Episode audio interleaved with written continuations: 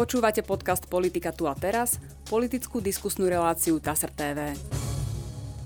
V dnešnom mimoriadnom vydaní na našej diskusnej relácii TASR TV vítam predsedu Národnej rady Petra Pellegriniho. Dobrý deň. Dobrý deň, prajem. Pán Pellegrini, toto stretnutie prebieha v predvianočnom čase. Možno, že by bolo aj pekné, keby sme viedli vyslovene v takej vianočnej atmosfére. Druhá vec je, že aj politika nestojí, stále sa niečo deje. Takže, takže budeme musieť ísť aj do toho. A začal by som práve tou funkciou, ktorú už po druhýkrát zastávate, a je to funkcia predsedu Národnej rady. Teraz je to predsa len trochu iné. Preberáte parlament, ktorý pred voľbami prakticky nefungoval, respektíve nefungoval štandardne. Nebola tam väčšina, proste hlasovalo sa kade ako boli tekuté rôzne väčšiny. Teraz by mal prejsť do štandardného režimu. Darí sa vám to? No, ako tak sa to darí. Samozrejme, že to tu má svoje pravidlá, ideme striktne podľa rokovacieho poriadku. Mm, je tu pevne a pevne rozdelená vládna väčšina a opozičná menšina. Na tomto sa nič nemení, takže nehrozia nám tu nejaké ad hoc spojenectvá pri nejakých veciach. A zatiaľ všetko to, čo vládna koalícia a vláda navrhla schváliť, tak pri hlasovaní všetko hladko vláde aj prešlo. Uvidíme, e, aká bude situácia ktorá sa týka skôr priebehu a formy mm, rokovania parlamentu, pretože tam opozícia samozrejme využíva všetky možné e, možnosti, ako predlžovať to rokovanie alebo brániť vláde a vládnej koalícii presadzovať zákony. No ale musím povedať, že žiaľ, nezdedil som len parlament, ktorý nejakým spôsobom fungoval v predchádzajúcom období, ale som zdedil aj konkrétnych poslancov, ktorí tak ako v minulom období aj dnes používajú vulgárny, agresívny jazyk, urážajú, vykrikujú, narúšajú priebeh rokovania, nehovoriac už po tom, čo sú schopní robiť ešte aj na chodbách parlamentu. Takže o toto je to náročnejšie. A skôr sa mi žiada povedať, že v určitých momentoch som mierne sklamaný, pretože som čakal, že... ste o toho viacej? No, čakal som, že tá väčšia časť tej slušnej, konštruktívnej opozície sa bude trošku držať bokom od tej vulgárnej časti ale v posledných dňoch mám pocit, ako keby sa nejak všetci spojili pod rúškom neviem aké vízie, že čo už dokážu teda zmeniť v tejto krajine a to ma mrzí, že si tu navzájom tlieskajú tí slušní aj s tými neslušnými a sa navzájom podporujú. Takže tu som očakával trochu takú väčšiu separáciu toho zrna od pliev, ale asi tá opozícia ich spája. Hoci ja rešpektujem, že v opozícii si partnerov nevyberáte. Pravda je taká, že všetko to prebieha na základe rokovacieho poriadku. E, všetko to, čo sa týka rokovania v Národnej rade, potom sa možno dostaneme k nejakým excesom, ktoré mm. boli mimo, pria- ne, neprebehli mm. priamo v rokovacej mm. sále. E, ale v princípe aj tá, aj tá obštrukcia, tiež sa k nej dostaneme, je toho súčasťou. Ja tu mám ešte takú poznámku, naozaj tu bola snaha pred voľbami, skoro všetky e, strany avizovali, že chcú zlepšiť tú prácu parlamentu aj z hľadiska e, nejakej slušnosti, z hľadiska spolupráce koalície, opozície. Ale už keď sa rozdielovali parlamentné funkcie, tak sa opozícia ozvala, že sú rozdelené veľmi podobne ako v minulom volebnom období, ale vtedy mala opozícia podstatne ako keby menší volebný výsledok. Hmm. Očakávali od toho viacej. Prebehol už tento prvý krok podľa vás, povedzme, že v zmysle tradícií?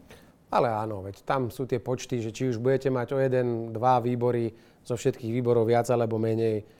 Myslím si, že to už zase nerozhoduje o tej kvalite fungovania práce.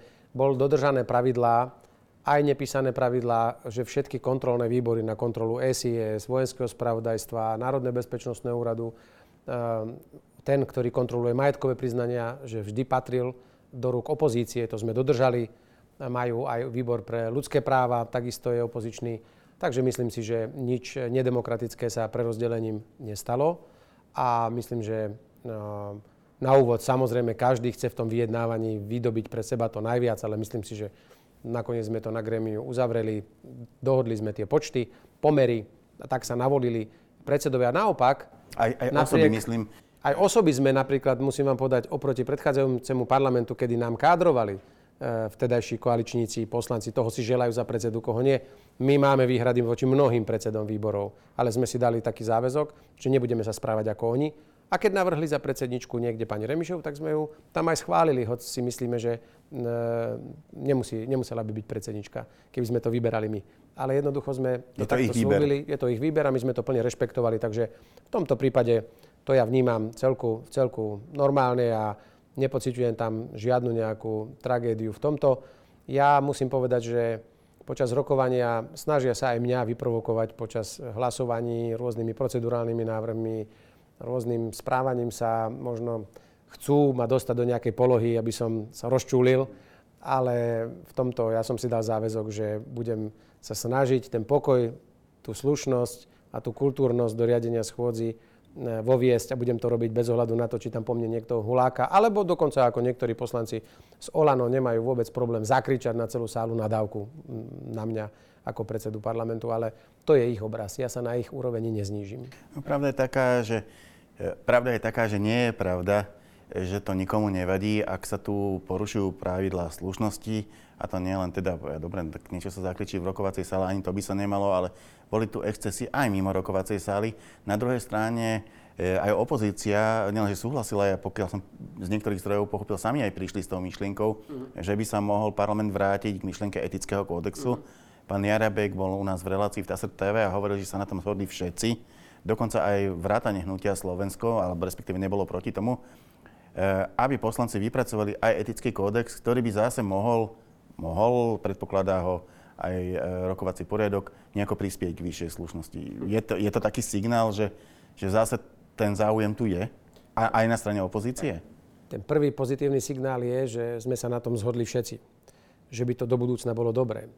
Ešte v čase, keď som bol prvýkrát predsedom Národnej rady pri zmene rokovacieho poriadku, som navrhol zaviesť do rokovacieho poriadku pojem etický kódex, ale už vedenia parlamentu po mne nenaplnili obsahom e, tento dokument. No a na druhej strane, hoď je to pozitívny signál, že sa na tom asi zídeme zhodnúť, na druhej strane je to negatívny signál, ktorý hovorí o tom, že dospelí, vzdelaní a mali by byť aj inteligentní ľudia, ktorých 150 tu sedí, potrebujú etický kodex na to, aby sa vedeli slušne správať. Keď hovoríme o tom excese, kde nám poslanec Matovič e, začne superiť s kolegom poslancom, ktorý má práve pred sebou živý vstup do televízie, a on ho tam vulgárne napáda, uráža, nadáva mu. No a na toto my teraz máme reagovať tým, že musíme príjmať etický kódex. Stačilo. A to vám len chcem povedať, lebo ja nerozumiem tomu, ako je možné a čo musí v tých ľuďoch zazlebiť, keď som na to reagoval, keď mi príde povedať pán Šipoš ako predseda ich poslaneckého klubu na štyri oči, súkromne, bez kamier, bez ničoho, že už sa to viac nebude opakovať. Iba toto som od neho chcel. Odkázali mi, že to nikdy mi nepovedia, a nikdy takúto vetu nevyslovia, tak mi povedzte, že čo v nich musí byť aké zlé, keď ani len ja som nepotreboval, aby sa mi ospravedlil. Alebo, čo, alebo Chápete, koľko solidnosti musí byť pánovi Šípošovi, že teda sa osobne zobral a aspoň vám prišiel povedať to svoje osobné stanovisko. Ale on neprišiel, on mi to len odkázal tak niekde. Ano. To nie, že prišiel povedať, že mi to nepovie. To len tak odkázal, že akože mám, mám zabudnúť. Tak zoberte si, že niečo, čo sme vychovávaní od mala, že sa máme správať slušne a normálne, tak tu v parlamente musíme zavázať etický, etický kódex. Ale áno, pretože v tom etickom kódexe sa dá nastaviť viacej porušení a typov porušenia rokovacieho poriadku, ako samotný rokovací poriadok pozná. No, rokovací poriadok je zákon. To je, je len zákon, na to nie je tak detailná norma. A na základe toho etického kodexu, keby bolo jasne stanovené porušenia, čo sú nadávky, urážky, alebo ja neviem, e, útoky na niekoho vierovýznanie, alebo príslušnosť nejakej menšine, tak ak toto bude tam zadefinované jasnejšie, tak bude môcť potom predsedajúci alebo vedenie parlamentu poslanca konkrétnejšie dať pokutovať alebo aj e, dať vyvie zo sály v prípade, že to už presiahne nejakú mieru kultúrnosti. Len ja stále vraciam sa k tomu pôdu, kde sme sa už to dostali, že budeme musieť príjmať kódex etický, lebo jednoducho 150 dospelých ľudí sa nevie, nejaká časť z nich, ako sa má slušne správať. No podľa pána Jerebka teda e, sú to tak traja, štyria, že naozaj ich nie je veľa musím povedať, že a v tomto mm, musím byť spravodlivý, že väčšia časť opozície sa naozaj správa slušne, korektne vystupujú argumentami, dodržujú pravidla rokovacieho poriadku.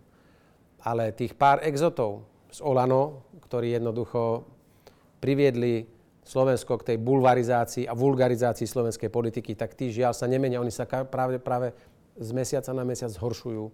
A ja neviem, čím to je, ale sú tak agresívni, sú tak naozaj neslušní a vulgárni, sú tak schopní osobne útočiť na človeka, len im odkazujem, že ak si myslia, že to niekomu ubližuje, tak viete, múdry človek sa hlupákom uraziť nedá. No ale taká pravda je asi, že aj každý má iných voličov, možno sa to niektorým, niektorému typu, typu volič, voliča páči. Možno áno, ale je to škoda, ak e, sa voličom páči takáto vulgárna, uh, vulgárna politika. Je to škoda, ale samozrejme rešpektujem, ak sa to niekomu páči, ale dúfam, že takýchto ľudí bude na Slovensku pre blaho tejto spoločnosti čo najmenej. Uh, od momentu, ako skončili voľby, dohodli ste sa na vládnej koalícii, prevzali ste moc, ste naozaj začali extrémne rýchlo realizovať uh, jednak na úrovni vlády, jednak na úrovni parlamentu svoje, svoje zámery. Uh, myslím si, že v tých dvoch mesiacoch, približne dva mesiace ste dostali do konca roka, sa naozaj predložilo veľa legislatívnych zmien, vrátane návrhu rozpočtu. Veľa sa ich predložilo v skrátenom legislatívnom konaní. Je to úplný evergreen. Koalícia pravidelne predkladá normy v skrátenom legislatívnom konaní. Niekedy to býva oprávnené, napríklad z dôvodu covidu E, nie je čas, treba rýchlo niečo, niečo schváliť. Často to ale býva preto, že to je výhodnejšie pre vládnu koalíciu, majú to rýchlejšie za sebou, opozícia ich kritizuje. Aj vy ste kritizovali bývalú koalíciu za skrátené legislatívne konania. E, no a teraz predkladáte pomerne veľa tých zákonov tiež v skrátenom konaní. Prečo? No, nemôžeme porovnávať 4 roky predchádzajúcej vlády alebo 3,5 roka s prvými dvoma mesiacmi. Niektoré veci žiaľ si pre krátkosť času vyžadujú dnes skrátené legislatívne konanie. ja nemôžem, rozpočet, tam by som to uznal. Ale ja nemôžem za to, že pani prezidentka a terajšia opozícia súhlasila s tým, že voľby majú byť až 30. septembra. Ja dodnes, dodnes som sa nedozvedel, prečo voľby museli byť až 30. septembra a nemohli byť 24. júna, tak ako som navrhoval. Dodnes tomu ne, neviem. Ani to nerozumiem, ani to nechápem. Vláda vznikla najrýchlejšie, ako len mohla. Veď myslím, že mali sme ustanovujúcu schôdzu 25. oktobra potom v krátkom čase prišlo programové vyhlásenie vlády. Ale už vám aj tak zostáva necelý mesiac do konca roka a musíte poplniť všetky úlohy. Ak chceme, aby ten štát od nového roku fungoval napríklad v takom zložení a v takom nastavení, ako si vládna koalícia zaumienila alebo dala do svojho programu vyhlásenia vlády, no tak aj kompetenčný zákon o presune kompetencií medzi ministerstvami alebo vznik nového ministerstva, ak má platiť od januára, tak musí to byť v skrátenom legislatívnom konaní. Opakujem, keby boli voľby 24. júna, nemusí ísť nič v skrátenom legislatívnom konaní. Ale uvidíte budúci rok, kedy sa ten legislatívny proces skľudní, spomalí, sprehľadní, že to bude úplne niečo odlišné ako tých stovky skrátených legislatívnych konaní, ktoré nám tu predvádzala predchádzajúca vláda. A viete, čo je najsmiešnejšie? Že tvorcovia tých stoviek skrátených legislatívnych konaní bez myhnutia oka s kamennou tvárou sa prihlásia a kritizujú, ako je možné, že sme si my dovolili skrátené legislatívne. Jeden príklad. Keď e, zistila pani Remišová, že bude len podpredsedničkou vlády úradu, ako som bola ja, potom Richard Raši, a zmyslela si, že ona chce mať ministerstvo, No tak sa predložilo to v skrátenom legislatívnom konaní.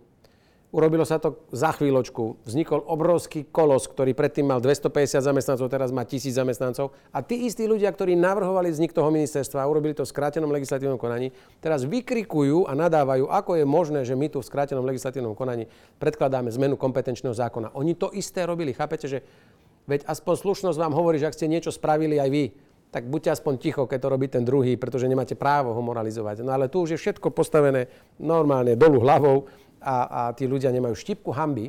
A ako keby, a to im jednoducho ja zase nedovolím, aby sa tvárili, že sú čistúčka, nepoškornená opozícia, ktorá tu 3,5 roka ako keby s tým marazmom, chaosom a neporiadkom, ktorý tu v štáte vznikol, nemala nič.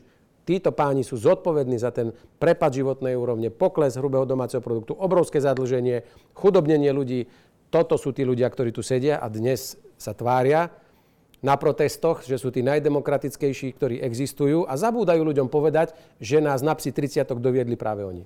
No ak eh, ste spomenuli tie protesty, eh, dohodla sa vládna koalícia na zrušení úradu špeciálnej prokuratúry.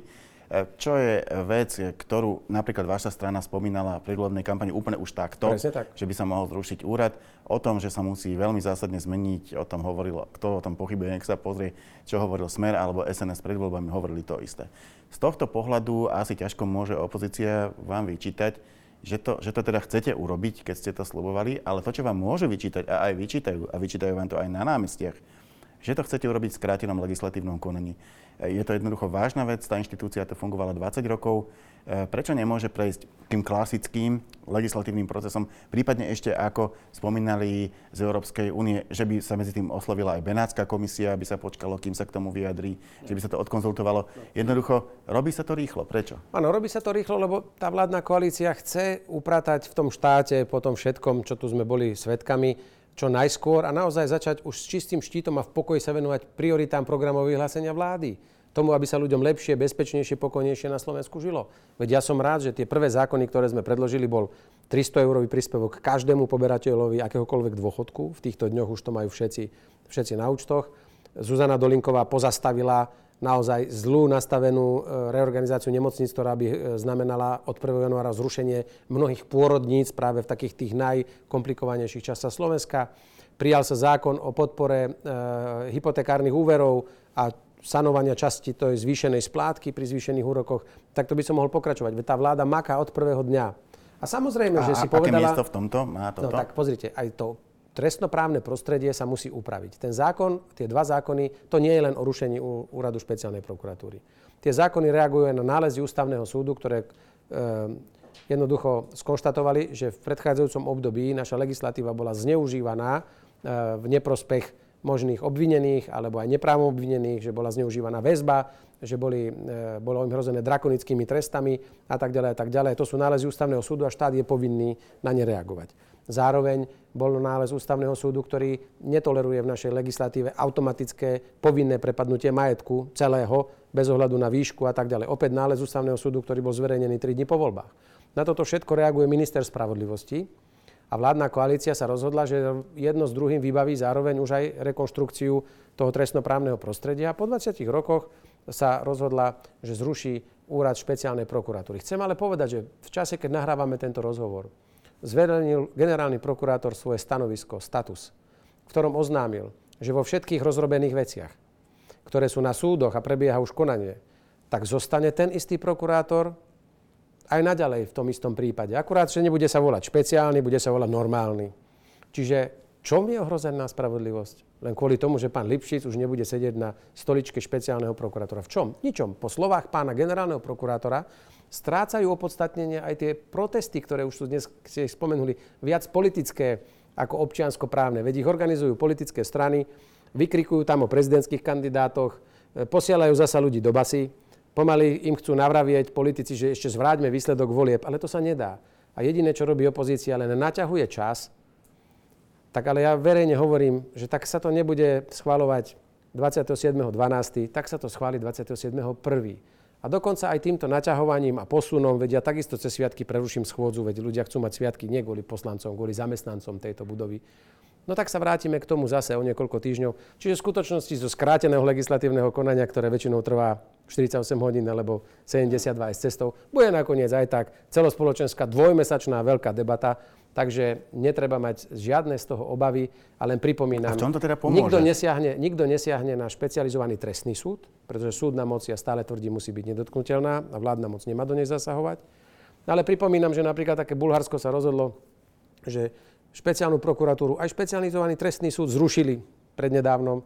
A Európska komisia im oznámila, že v poriadku, pretože máte právo si to upraviť ako vy chcete, len nesmú byť narušené nejaké pravidlá na zákonného sudcu a tak ďalej a tak ďalej. No v tomto prípade nikto nejde za, za, zatutlávať žiadne vyšetrovania, nie. Pán redaktor, v situácii, keď máme obvinených pomaly troch policajných prezidentov. Nemáme troch, no jeden zomrel. Jeden zomrel, jeden, jeden zomrel ale, ale ďalší, ďalší dvaja sú obvinení keď máme dvoch šéfov SIS obvinených, keď je obvinený šéf Národného bezpečnostného radu, tak sa máme na to pozerať, čo sa to tu za 3,5 roka dialo. Jednoducho chceme upokojiť tú situáciu v bezpečnostných zložkách, štandardizovať naše trestnoprávne prostredie tak, ako ho majú v Nemecku, Švédsku, ja neviem kde. Prečo my by sme mali tu mať stále nejaký sovietský model drakonických trestov, týrania ľudí vo väzbách a tak ďalej, keď jednoducho vyspelejšie krajiny od nás už dávno od toho upustili a idú po inej forme trestania a radšej náhrady škody a tak ďalej a tak ďalej. No takže toto všetko je ten balík a na čo to máme naťahovať rok, dva, Veď predsa tá vládna koalícia niečo voličom slúbila, má nejakú predstavu o fungovaní štátu a treba ju naplniť. A mňa mrzí, že opozícia nemá čo ponúknuť, pretože vidí, že vláda doručuje ľuďom postupne tie opatrenia. a plní si svoje sluby, no tak sa chytili tejto jednej veci a snažia sa ľudí dostať na ulicu, ale ja rešpektujem každý jeden protest. To svedčí o našej demokracii, o tom, že to u nás všetko funguje v rámci demokratického systému. Nikto tých ľudí neprenasleduje, nebije, ani im nebráni v zhromažďovaní, ale chcem povedať, že nech si ľudia dajú pozor, aby sa náhodou z takého milého, že ochrana právneho štátu nestalo nakoniec eh, politické mítingy, ktoré majú akurát tak smerovať možno k prezidentským voľbám a k ničomu inému. Alebo si už robia aj strany politickú kampaň na eurovoľby, ktoré sú potom mesiac alebo dva po prezidentských. No, ono to nemôžete úplne oddeliť. Je to jednoducho tak, sú to, ako náhle sú to stranické, stranické akcie, tie strany Samozrejme. budú mať svojich e, prezidentských Hej. E, nejakých Ale favoritov. Ale vrátim sa ešte k tomu naozaj jednou vetou, pretože nech tí ľudia sa zamyslia nad tým. Z 27 krajín majú asi len dve nejakú špeciálnu prokuratúru. 25 krajín vyspelých Európskej únie to nemá. Majú jednu normálnu, tak ako my máme generálnu prokuratúru v Únii. Tak ako my máme generálnu prokuratúru. Viac nemajú, alebo majú štátne zastupiteľstvo, alebo niečo. Nemajú nič špeciálne. Ja som sa osobne pýtal 27 veľvyslancov na raňajkách, že teda nech mi povedia. Nemajú to. My ideme len zjednotiť USP a generálnu prokuratúru, že budeme mať jednu prokuratúru, kde sú stovky poctivých prokurátorov po všetkých krajských expozitúrach po Slovensku, ktorí vyšetrujú závažné trestné činy aj dnes, vraždy a rôzne veci. To sú podľa mňa schopní ľudia. A títo 30 sa akurát tak rozplynú do toho celého, veď nikto nevie vyhadzovať ani z práce a dokonca povedal ešte raz generálny prokurátor, že budú ďalej vyšetrovať tie veci, na ktorých robia a ktoré majú na súdoch. Tak mi vysvetlíte, čo vlastne bránia teraz tí ľudia? Pana Lipšica? A horšie je, že opozícia tu vlastne robí obštrukciu, aby sme nemohli schváliť rozpočet do Vianoc, aby základy, ktoré ešte ľudia potrebujú pomoc, aby sme to neschválili do Vianoc tak to robia kvôli čomu? No zdá sa mi, že im je pán Lipšic dôležitejší a jeho stolička ako ľudia, ich 13. dôchodky, garantované ceny e, plynu, energií, e, zasa sanácia hypoték v roku 2024. To všetko je v rozpočte. 800 miliónov pre zdravotníctvo navyše, to všetko je v rozpočte. Výborný rozpočet, ktorý aj opozícia chváli pre školstvo, to všetko je tam. A títo ľudia, len aby udržali Lipšica pri moci na jeho stoličke, neviem prečo, tak robia všetko preto, aby sme ten rozpočet nemohli schváliť, aby táto krajina mala od januára problémy a nemohla e, plniť si svoje funkcie tak, ako si štát funkcie má. Tak mi povedzte, že kde je tá váha, čo je dôležitejšie, 5,5 milióna ľudí a fungovanie tohto štátu a ekonomiky, alebo nejaký Daniel Lipšic, ktorý či tam je, či tam nie je. Spravodlivosť bude fungovať aj bez neho, pretože on, hádam, nie je jediný garant spravodlivosti na svete. No ale pravda je taká, že opozícia nemá zodpovednosť za chod vlády, ani za schvalovanie legislatívy, to má koalícia, to jednoducho máte robiť vy. Oni môžu, môžu využívať e, možnosti, ktoré im dáva napríklad zákon o rokovacom poriadku, môžu. čo aj robia. V podstate to, čo by ste mali ustražiť vy, e, je, aby to všetko prebiehalo v súlade so zákonom, tak. Aby, aby, aby, hlavne aby v tejto spoločnosti ako keby pribúdal postupne pocit, e, že je tu viacej poriadku, že to funguje lepšie, že ubúda, ubúda ten chaos, ktorý tu bol na, však to bol nakoniec aj základná požiadavka ľudí na vás. Áno. E, základná predvolebná. Darí sa plniť toto? Lebo ostatné je politika, táto bude vždycky. No. A to, to vám garantujem, že to sa darí. Ak si všimnete, tak e, každý týždeň nezasadá koaličná rada, ktorá každý pondelok, ako to bolo za minulej vlády, bude obťažovať verejnosť, čo sa dohodovala, kde sa nedohodla nič. Sú možno nejaké vyjadrenia jednotlivých predsedov koaličných strán, kde sa líšime v názoroch, ale to neovplyvňuje samotný chod koalície. Koalícia funguje tak, že my koaliční predsedovia sa stretneme raz za mesiac, aj to len k najvýraznejším momentom, pretože krajinu riadi vláda a dohľada na ňu pre parlament a koaličná väčšina. Takže z tohto pohľadu ten pokoj väčší je. A jediný, kto teraz robí nepokoj, je opozícia, ktorá sa snaží burcovať tú náladu spoločnosti a vytvárať hrozbu nejakého únosu právneho štátu, čo vôbec nie je pravda.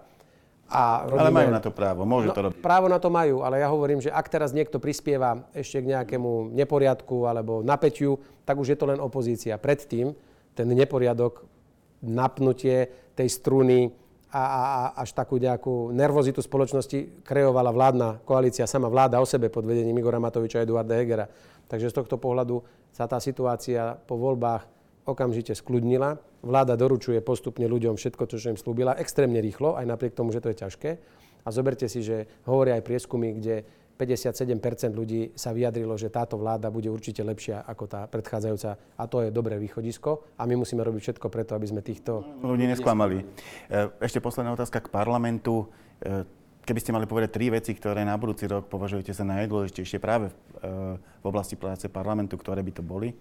No, parlament bude mať pred sebou veľké výzvy. Jednou je veľká legislatíva, obrovská zmena v oblasti verejného obstarávania tak aby sme rozviazali ruky všetkým, ktorí chcú na Slovensku niečo urobiť, vybudovať, opraviť, investovať. To znamená, to bude veľká, veľká revolúcia v oblasti verejného obstarávania, ktorá nás posunie na úroveň legislatívnej úpravy západných krajín. My už nesmieme príjmať zákony s prezumciou viny, že každý starosta, každý primátor a každý, kto používa verejné zdroje, že inšie nemá na robote, len kradne ale potom sú tie predpisy tak zviazané, že od myšlienky po realizáciu častokrát ubehne 6 rokov. Brzdí ale občan ekonomiku chce, občan chce výsledky. Presne tak. Samozrejme, nikto nejde teraz e, otvárať e, nožnice a vytvárať priestor na korupciu, ale tie zákony jednoducho nemôžu byť horšie a komplikovanejšie ako v civilizovanom svete. Richard Raši bude musieť priniesť veľkú revolúciu v oblasti eurofondov. To takto nejde, aby sme boli zase pápežskejší od pápeža a zo, e, so závisťou hľadíme do Polska, Maďarska, Čechy, do Čiech, ako vedia efektívne príjmať, príjmať tieto veci. Samozrejme, hlavná legislatíva bude ukotvenie plnohodnotného toho 13. dôchodku. Budeme musieť začať hovoriť o ďalších sociálnych opatreniach vo vzťahu k, rodin, k rodinám s deťmi, vo vzťahu k zdravotne ťažko postihnutými, ale veľkou výzvou pre parlament a veľkou témou hneď od januára budú ceny ceny potravín, ktorým sa vláda chce intenzívne venovať a kde bude musieť vláda použiť určité nástroje, aby tam, kde vidíme nadmerné zisky alebo zneužívanie dominantného postavenia na trhu, aby tie ceny naozaj pomohla stlačiť nižšie, tak ako sme občanom slúbili.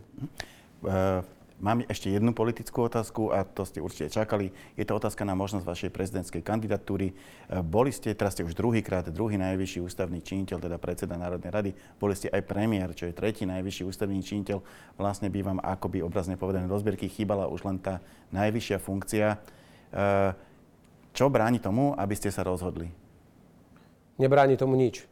Len to má nejakú svoju následnosť. A musím povedať, že som verejne vyhlásil, a to aj dodržím, že mesiac december míňam na to, aby som sa postretal s členskou základňou. Strana Hlas je plne organizovaná politická strana, 2600 členov.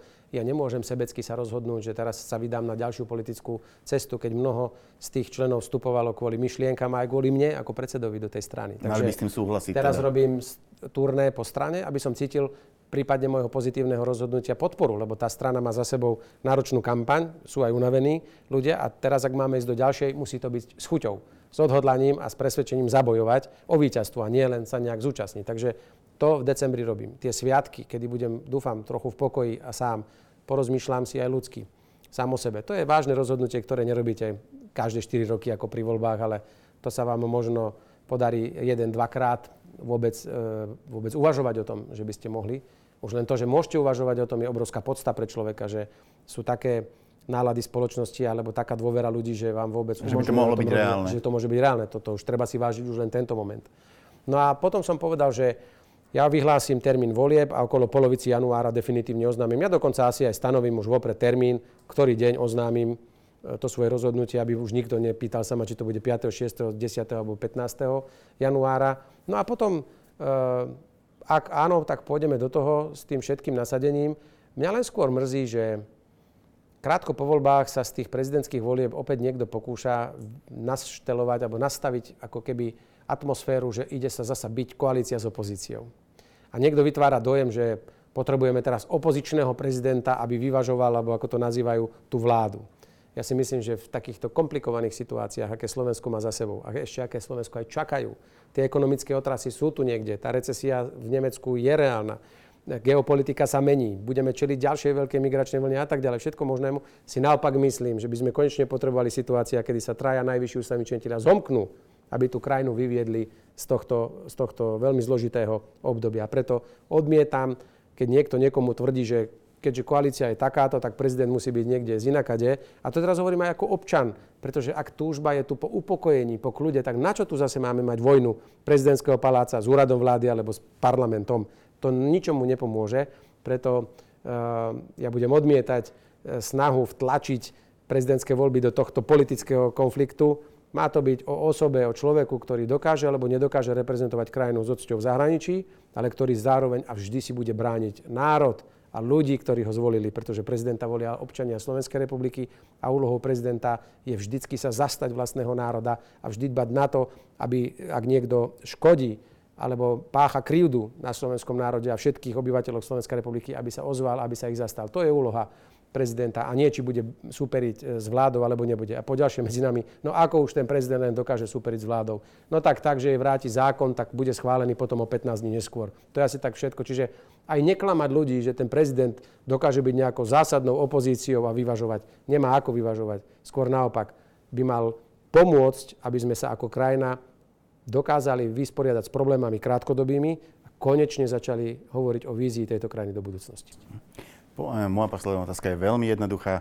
Budeme vydávať e, túto reláciu v predvianočnom čase, e, tak možno čo by ste odkázali ľuďom smerom k Vianočným sviatkom? Chcel by som popriať všetkým ľuďom trochu viac pokoja. Samozrejme, aby ich strávili aspoň tí, ktorí môžu v blízkosti tých, ktorých majú radi, v blízkosti svojich rodín, svojich blízkych, svojich priateľov.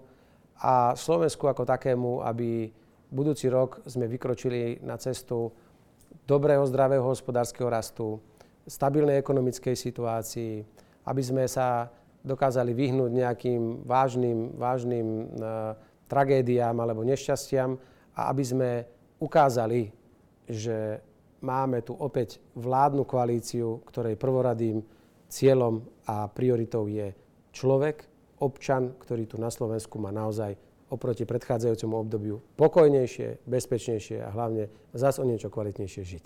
To si úprimne želám a tak budem aj e, v budúcom roku pracovať. Ďakujem veľmi pekne. To bola už posledná otázka nášho rozhovoru. Ja za neho ďakujem Petrovi Pelegrinimu, predsedovi Národnej rady.